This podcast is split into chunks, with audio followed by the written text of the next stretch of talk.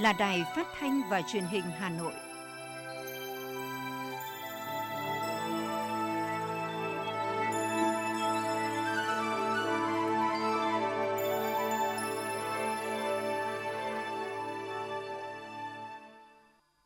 Xin kính chào quý vị và các bạn. Bây giờ là chương trình thời sự của Đài Phát thanh Truyền hình Hà Nội, phát trực tiếp trên sóng phát thanh tần số FM 90 MHz. Hôm nay thứ năm, ngày 28 tháng 10, chương trình có những nội dung chính sau đây. Thủ tướng Chính phủ Phạm Minh Chính điện đàm với Tổng thống nước Cộng hòa Chile Sebastián Piñera để trao đổi về quan hệ Việt Nam-Chile. Ngày làm việc thứ 9 kỳ họp thứ 2 Quốc hội khóa 15, Quốc hội thảo luận về luật thi đua khen thưởng và luật điện ảnh. Phó Chủ tịch Thường trực Ủy ban nhân dân thành phố Lê Hồng Sơn chủ trì hội nghị trực tuyến công bố quyết định thanh tra của Bộ Nội vụ về một số nội dung công tác quản lý biên chế, tuyển dụng, xét chuyển, bổ nhiệm công chức giai đoạn từ ngày 1 tháng 1 năm 2019 đến 30 tháng 9 năm 2021 tại thành phố Hà Nội. Bộ Xây dựng cắt giảm tiết kiệm chi ngân sách tổng cộng hơn 11,5 tỷ đồng. Từ tháng 7 đến tháng 9 năm 2021, gần 1.400 phương tiện bị xử lý phạt nguội trong 3 tháng giãn cách xã hội. Phần tin thế giới có những thông tin Lào ưu tiên mở cửa cho du khách từ các nước ASEAN và Việt Nam. 17 cơ quan truyền thông Mỹ tham gia cuộc chiến chống Facebook. Sau đây là nội dung chi tiết. Thưa quý vị, tối qua theo đề nghị của phía Chile, Thủ tướng Chính phủ Phạm Minh Chính đã có cuộc điện đàm với Tổng thống nước Cộng hòa Chile Sebastián Piñera để trao đổi về quan hệ Việt Nam-Chile cũng như hợp tác giữa hai nước đối phó với biến đổi khí hậu – góp phần vào thành công của Hội nghị thượng đỉnh của Liên Hợp Quốc về biến đổi khí hậu lần thứ 26 CPO, COP26 sắp tới. Tại cuộc điện đàm, Thủ tướng Chính phủ Phạm Minh Chính đánh giá cao vai trò và đóng góp của Chile trên cương vị Chủ tịch COP25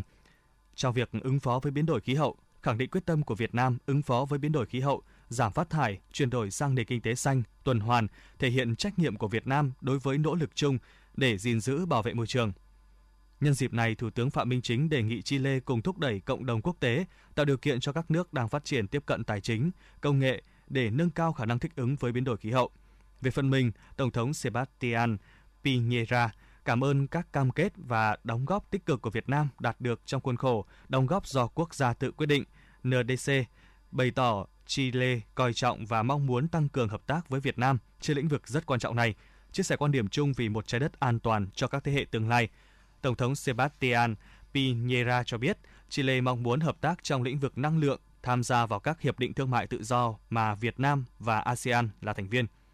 Hai nhà lãnh đạo đánh giá cao sự phát triển tích cực của quan hệ song phương, đặc biệt là kim ngạch thương mại hai chiều trong 9 tháng năm 2021 đạt 1,47 tỷ đô la Mỹ, tăng 59% so với cùng kỳ năm ngoái. Hai bên nhất trí một số các biện pháp tăng cường quan hệ đối tác toàn diện giữa hai nước thời gian tới – bao gồm trao đổi kinh nghiệm và hợp tác ứng phó với đại dịch COVID-19, nối lại trao đổi đoàn cấp cao sau thời gian tạm ngưng vì đại dịch,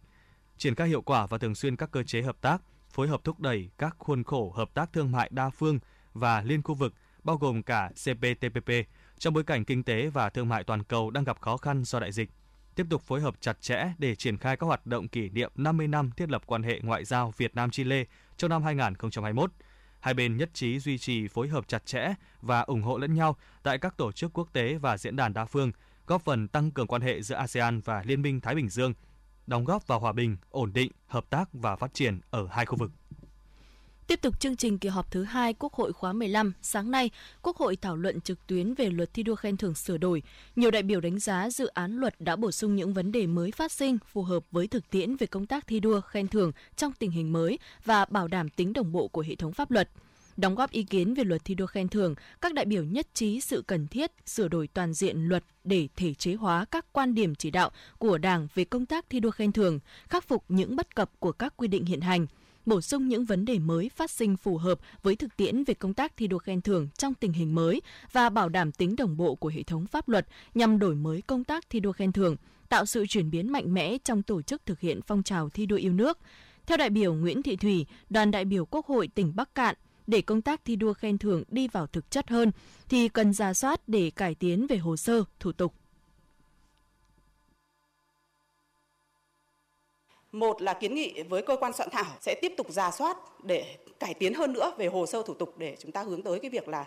tiến hành cái việc này được khẩn trương hơn. Thứ hai là kiến nghị cơ quan soạn thảo tiếp tục ra soát để mở rộng thêm những cái trường hợp được xét khen thưởng theo cái hình thức, theo cái thủ tục đơn giản. Và thứ ba là kiến nghị tiếp tục ra soát để bổ sung thêm những cái hình thức thi đua mà đã rõ về thành tích công trạng thì tiếp tục tăng thẩm quyền cho và tăng thẩm quyền đồng thời là tăng trách nhiệm cho người đứng đầu trực tiếp quyết định cái hình thức thi đua và cái hình thức khen thưởng này để không nhất thiết là mọi cái việc là phải thông qua cái hội đồng bình bầu thi đua. Đồng tình với quan điểm này, đại biểu Phạm Hùng Thắng, đoàn đại biểu Quốc hội tỉnh Hà Nam nêu ý kiến. Một vấn đề quan trọng đặt ra hiện nay là làm sao khắc phục được tính hình thức và chạy theo thành tích trong thi đua khen thưởng, nhất là trong khen thưởng. Để giải quyết được vấn đề đó, luật sửa đổi cần phải có những quy định rõ, cụ thể và theo quan điểm của tôi, khen thưởng phải theo công trạng, phải dựa trên công trạng của các cá nhân, tập thể đạt được. Có như vậy mới thực sự động viên đối tượng được khen thưởng và khích lệ cộng đồng, xã hội học tập, phát huy và hướng tới.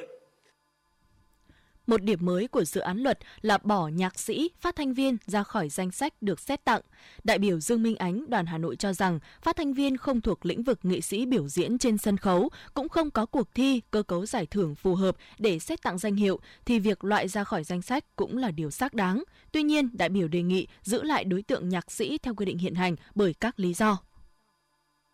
Nhạc sĩ đóng vai trò rất quan trọng trong quá trình tạo ra sản phẩm sáng tạo. Nếu không có nhạc sĩ thì lấy đâu ra tác phẩm để các nghệ sĩ, ca sĩ, nhạc công thể hiện. Nếu nói nhạc sĩ không phải là nghệ sĩ biểu diễn, nhưng phải khẳng định rằng họ vẫn là nghệ sĩ, là người gián tiếp quan trọng tạo ra sản phẩm sáng tạo đến với công chúng, giống như các đạo diễn, quay phim, âm thanh, họa sĩ, biên đạo, vân vân. Nếu các nhạc sĩ đảm bảo được các tiêu chí, tiêu chuẩn theo quy định số lượng giải thưởng, uy tín, số năm công tác, đóng góp cho ngành văn hóa nghệ thuật thì họ phải được xét tặng danh hiệu nghệ sĩ nhân dân, nghệ sĩ ưu tú về việc bổ sung danh hiệu thi đua xã tiêu biểu, phường, thị trấn tiêu biểu, các đại biểu cho rằng việc bổ sung danh hiệu thi đua này đối với người dân ở phạm vi cấp xã, phường, thị trấn là phù hợp với chủ trương đưa phong trào thi đua hướng về cơ sở, người lao động trực tiếp. Tuy nhiên, cần làm rõ thêm các danh hiệu thi đua này có làm cơ sở để xem xét danh hiệu thi đua cao hơn không, làm rõ nội hàm, phạm vi tiêu biểu, ra soát và điều chỉnh tiêu chuẩn để bảo đảm tính khả thi và tính ổn định của quy phạm pháp luật. Thưa quý vị, Phó Thủ tướng Lê Văn Thành vừa yêu cầu Bộ Giao thông Vận tải bàn giao đường sắt Cát Linh Hà Đông cho Hà Nội trước ngày 10 tháng 11 năm nay.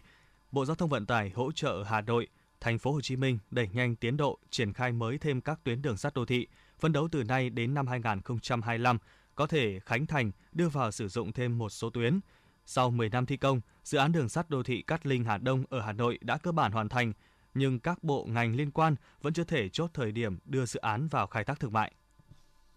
Bộ Tài chính đang lấy ý kiến dự thảo nghị định quy định mức thu lệ phí trước bạ đối với ô tô, rơ móc hoặc semi rơ móc được kéo bởi ô tô và các loại xe tương tự xe ô tô. Theo đó, Bộ Tài chính đề nghị giảm 50% lệ phí trước bạ cho ô tô sản xuất lắp ráp trong nước, đồng thời cũng đang để chống ngày có hiệu lực của dự thảo này. Đáng chú ý, Bộ Tài chính cho biết việc giảm lệ phí trước bạ có thể giúp tăng tổng thu ngân sách, Bộ Tài chính cho rằng biện pháp giảm 50% mức thu lệ phí trước bạ đối với xe ô tô sản xuất, lắp ráp trong nước chỉ kéo dài trong vòng 6 tháng. Đây được xem là biện pháp hỗ trợ ngắn hạn nhằm tháo gỡ vướng mắc khó khăn cho ngành sản xuất, lắp ráp ô tô trong nước trước những tác động tiêu cực của dịch COVID-19.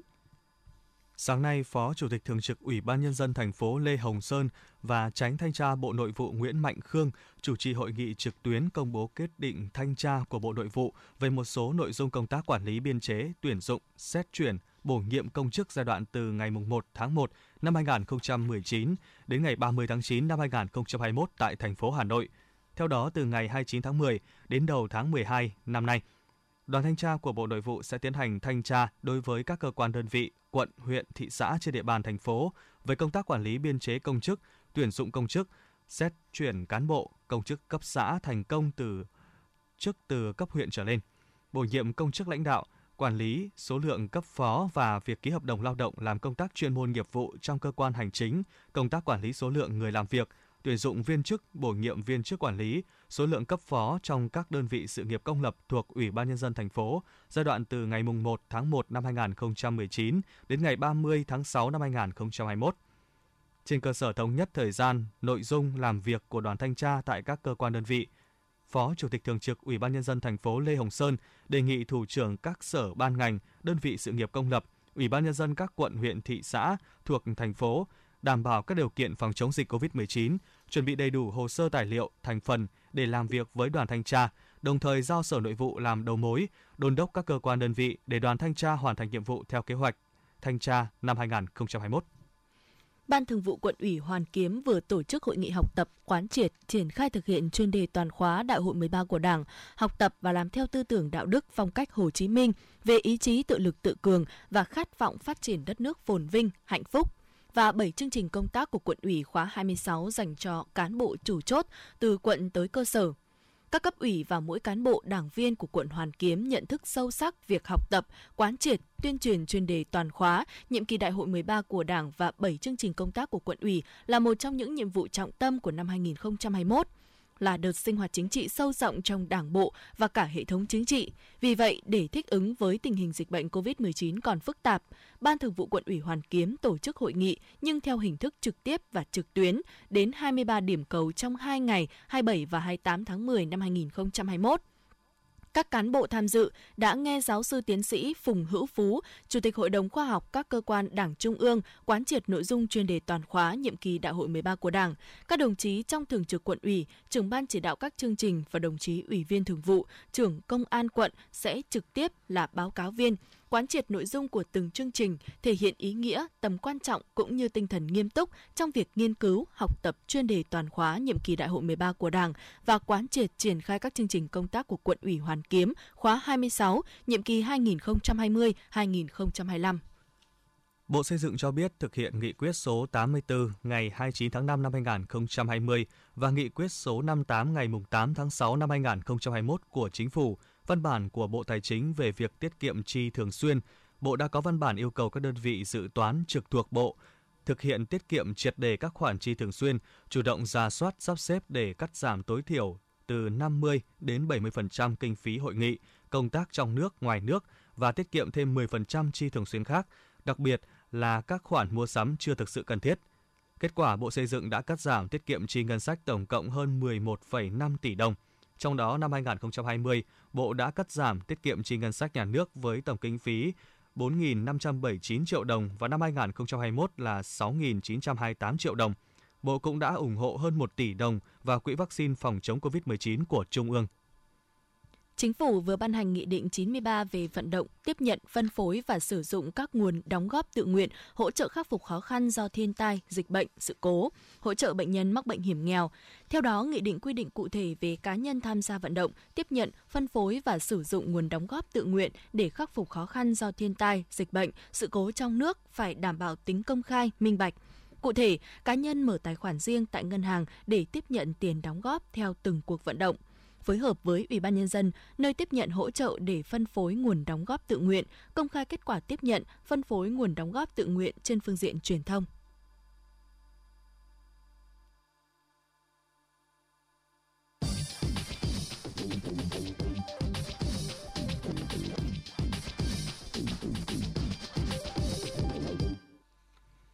Thưa quý vị, các chiến dịch tiêm vaccine COVID-19 ở thời gian đầu tập trung vào việc bảo vệ người già, và những người dễ bị tổn thương về mặt y tế trước khi chuyển sang các đối tượng còn lại của lực lượng dân số trưởng thành. Hiện nay, nhiều nước và khu vực đã tiêm chủng được ít nhất một liều cho hơn 70% dân số trưởng thành.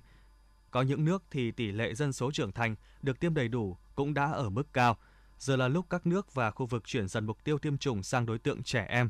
vừa để giảm thiểu sự lây lan của dịch bệnh và ngăn các biến thể phát triển, vừa để tiến tới mở cửa trường học trở lại – Việt Nam, Bộ Y tế cũng vừa có văn bản số 8688 về việc tiêm phòng vaccine phòng COVID-19 cho trẻ em từ 12 đến 17 tuổi. Văn bản số 8688 gửi Sở Y tế các tỉnh, thành phố trực thuộc Trung ương và các viện vệ sinh dịch tễ, viện Pasteur nội dung như sau. Tính đến hết ngày 11 tháng 10 năm nay, Bộ Y tế đã tiếp nhận và tổ chức tiêm chủng hơn 55 triệu liều vaccine phòng COVID-19 cho người trên 18 tuổi. Trong thời gian tới, Bộ Y tế tiếp tục mua, nhập khẩu và tiếp nhận các loại vaccine có công nghệ sản xuất khác nhau. Một số loại vaccine phòng COVID-19 theo hướng dẫn của nhà sản xuất đã có chỉ định tiêm cho trẻ em. Các kết quả nghiên cứu của nhà sản xuất cũng cho thấy vaccine có hiệu quả phòng bệnh tương tự như ở người lớn và người cao tuổi. Hiện nay, có nhiều quốc gia trên thế giới đã triển khai tiêm vaccine phòng COVID-19 cho trẻ em. Để từng bước tăng diện bao phủ và đạt hiệu quả sử dụng tối đa vaccine phòng COVID-19, theo kinh nghiệm sử dụng vaccine của một số quốc gia, Bộ Y tế đề nghị mở rộng đối tượng tiêm cho trẻ từ 12 đến 17 tuổi theo lộ trình từ lứa tuổi cao đến thấp, tiêm trước cho lứa tuổi từ 16 đến 17 tuổi và hạ dần độ tuổi. Theo tiến độ cung ứng vaccine và tình hình dịch tại địa phương, cha mẹ người giám hộ thực hiện ký phiếu đồng ý tiêm chủng. Nếu đồng ý tiêm chủng cho đối tượng này, theo tiến sĩ bác sĩ Phạm Quang Thái, trưởng văn phòng tiêm chủng phía Bắc, Viện Vệ sinh Dịch tễ Trung ương cho biết, thời điểm này chúng ta vẫn phải phụ thuộc vào nguồn cung vaccine. Hiện nay vẫn còn nhiều vùng chưa tiếp cận được vaccine. Để thực hiện chiến dịch tiêm phòng vaccine cho trẻ, để trẻ có thể đến trường an toàn, bác sĩ Nguyễn Quang Thái cho rằng cần sự chuẩn bị thật kỹ lưỡng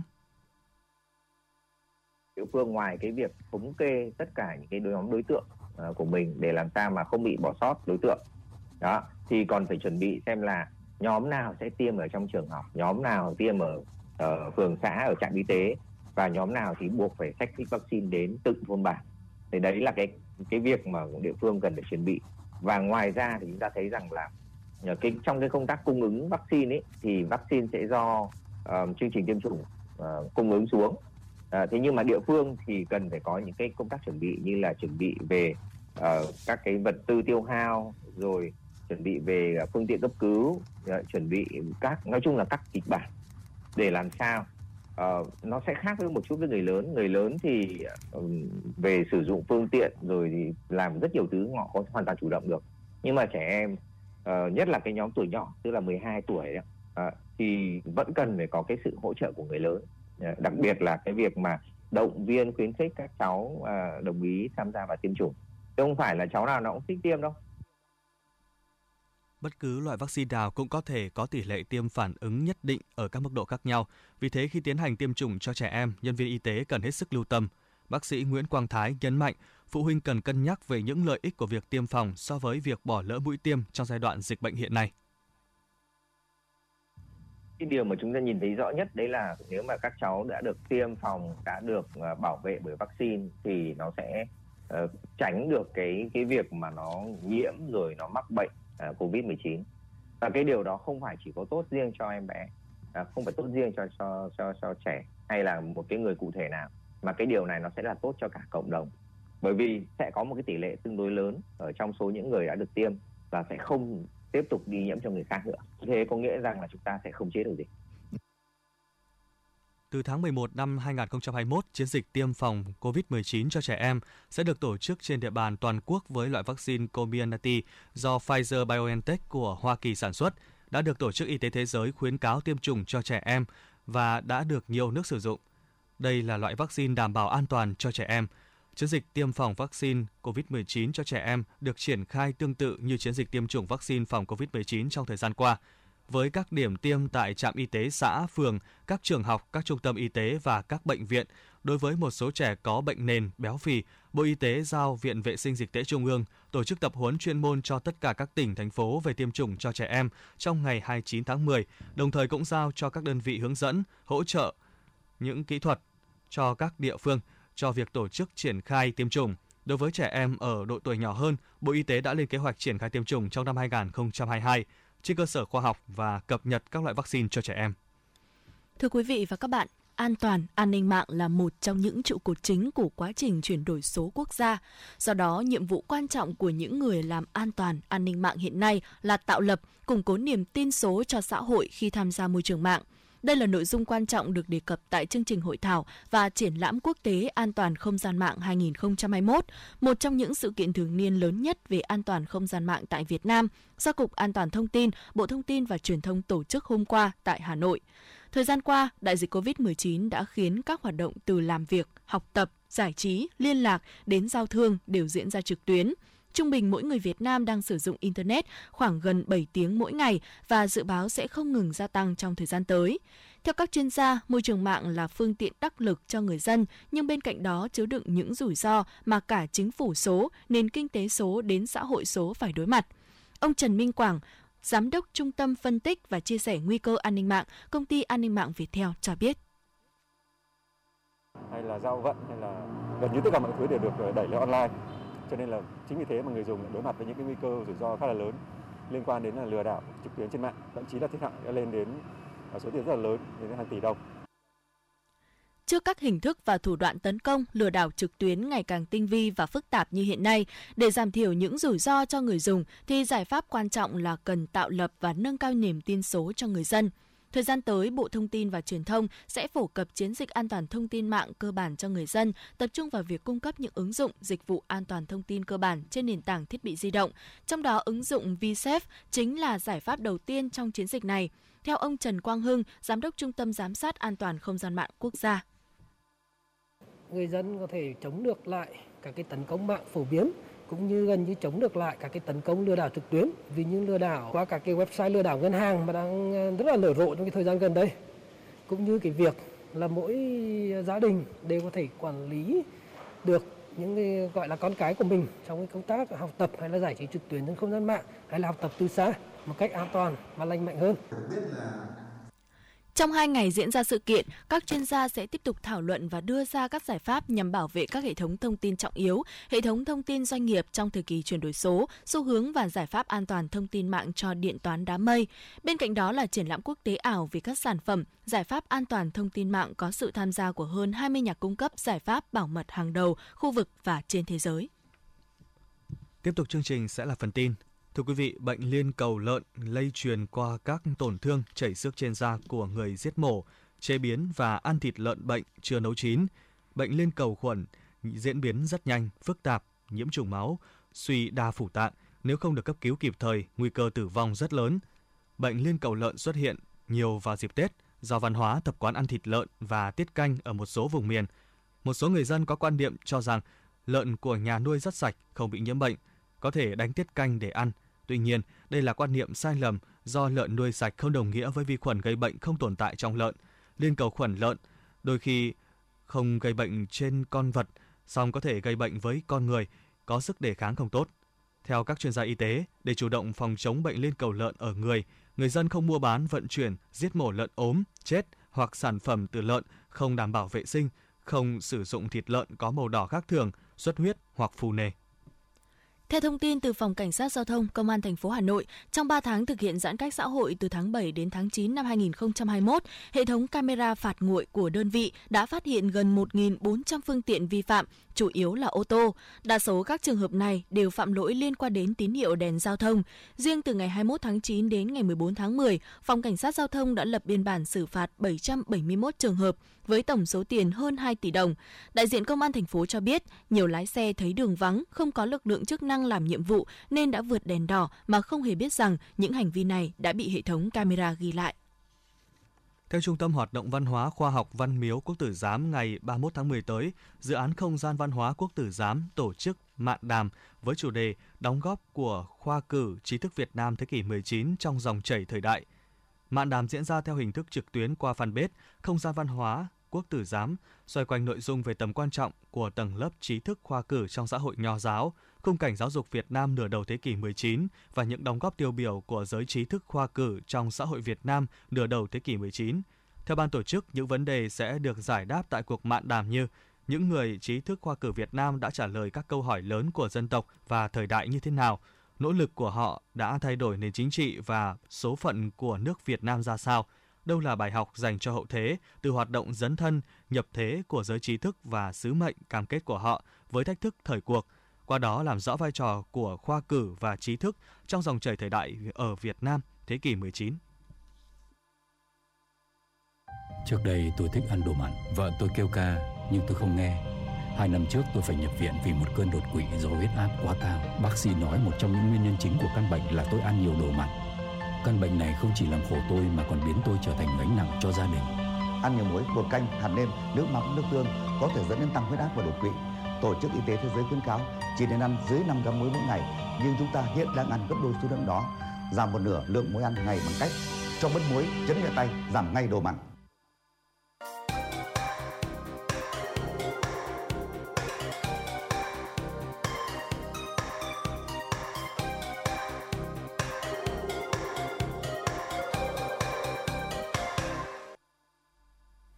Xin chuyển sang phần tin thế giới. Thưa quý vị và các bạn, Thủ tướng Đức Angela Merkel hôm qua đã chính thức rời khỏi vị trí lãnh đạo hàng đầu của chính phủ sau 16 năm tại vị. Tại buổi lễ ở cung điện Bellevue ở Berlin, Tổng thống Frank-Walter Steinmeier đã trao quyết định kết thúc nhiệm kỳ công tác cho Thủ tướng Angela Merkel và các thành viên trong nội các. Ông Steinmeier đã cảm ơn bà Merkel vì những đóng góp to lớn của bà cho nước Đức trong suốt 16 năm qua và ca ngợi bà là một nhà lãnh đạo tiêu biểu trong lịch sử nước Đức.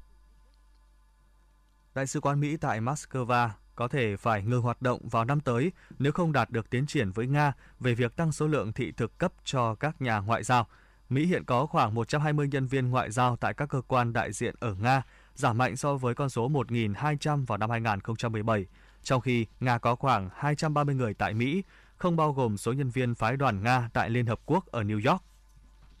Du khách đến từ các nước láng giềng, đặc biệt là Việt Nam, Trung Quốc và các nước ASEAN khác sẽ được xem xét nhập cảnh Lào trước tiên. Đây là thông tin được Bộ Thông tin Văn hóa và Du lịch Lào thông báo về lộ trình mở cửa cho du khách quốc tế đã được tiêm đầy đủ vaccine phòng COVID-19. Bộ Thông tin Văn hóa và Du lịch Lào cũng đang kiến nghị chính phủ cho phép du khách Hàn Quốc đã được tiêm ngừa đầy đủ được đến chơi golf ở Viêng Chăn vào cuối năm nay. Hiện nay, ưu tiên của Lào là đến cuối năm nay, nước này phải tiêm vaccine ngừa COVID-19 cho ít nhất 50% dân số để nhanh chóng mở cửa trở lại cho du khách nước ngoài.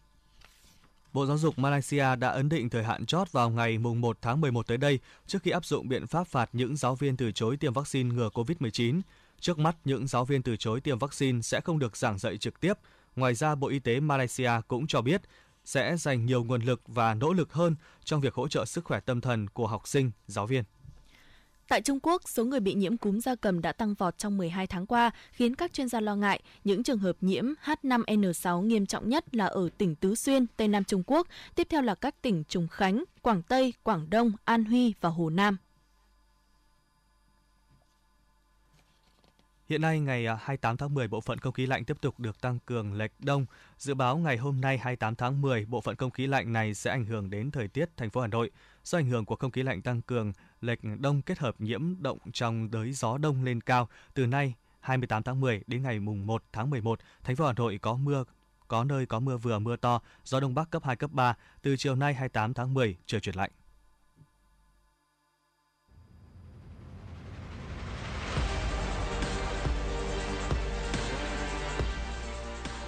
Bản tin thể thao. Bản tin thể thao.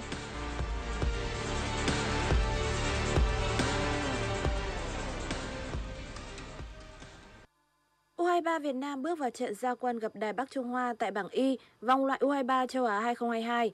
Thế trận răng co được tạo ra trong phần lớn thời gian của hiệp 1. U23 Việt Nam cầm bóng nhiều hơn nhưng chưa thể tạo được thêm cơ hội nguy hiểm. 45 phút thi đấu đầu tiên khép lại với tỷ số không đều. Sang hiệp 2, viên Park Hang-seo thực hiện nhiều sự thay đổi người giúp U23 Việt Nam đẩy nhanh tốc độ trận đấu. Nỗ lực ép sân của các học trò huấn luyện Park Hang-seo cuối cùng cũng mang lại kết quả. Phút thứ 81, Hai Long tung đường kiến tạo đẹp mắt giúp Văn Xuân ghi bàn thắng quý giá. Tỷ số 1-0 được giữ đến khi kết thúc trận đấu. U23 Việt Nam giành thắng lợi quan trọng ở trận giao quân vòng loại U23 châu Á 2022. Bước vào cuộc chạm trán West Ham trong trận đấu tại vòng 4 Cúp Liên đoàn Anh, Man City cho thấy sức mạnh vượt trội và nhanh chóng tạo thế thượng phong trước đội chủ nhà. Dẫu vậy, đoàn quân của viên David Moyes chơi phòng ngự chặt chẽ và không cho Man City ghi được bất kỳ bàn thắng nào trong 90 phút thi đấu chính thức. Sau hai hiệp chính hòa nhau không đều, hai đội phải giải quyết thắng thua trên chấm luân lưu 11m. Foden là người đá hỏng duy nhất bên phía Man City, trong khi Seth Berama thực hiện thành công để đưa West Ham vào tứ kết với chiến thắng 5-3. Ở một diễn biến khác, đội chủ nhà Preston là người nhập cuộc hưng phấn hơn so với Liverpool. Tuy nhiên, những cú dứt điểm đều đã không đủ khó để chiến thắng thủ thành Arian. Sang hiệp 2, Liverpool dần lấy lại thế trận và họ đã có được bàn thắng mở tỷ số do công của Takumi Minamino ở phút 62. Sau đó các cầu thủ áo đỏ có thêm một bàn thắng nữa của Divock Origi, qua đó giành chiến thắng 2-0 và tiến vào tứ kết. Dự báo thời tiết khu vực Hà Nội chiều và tối ngày 28 tháng 10 năm 2021. Trung tâm thành phố Hà Nội ngày có lúc có mưa, mưa rào, đêm có mưa vừa, nhiệt độ từ 22 đến 24 độ C. Quý vị và các bạn vừa nghe chương trình thời sự của Đài Phát thanh Truyền hình Hà Nội, chịu trách nhiệm sản xuất Phó Tổng giám đốc Nguyễn Tiến Dũng, chương trình do biên tập viên Kiều Oanh, Nguyễn Hằng, các phát thanh viên Thùy Linh, Tuấn Anh và kỹ thuật viên Duy Anh thực hiện. Thân ái chào tạm biệt.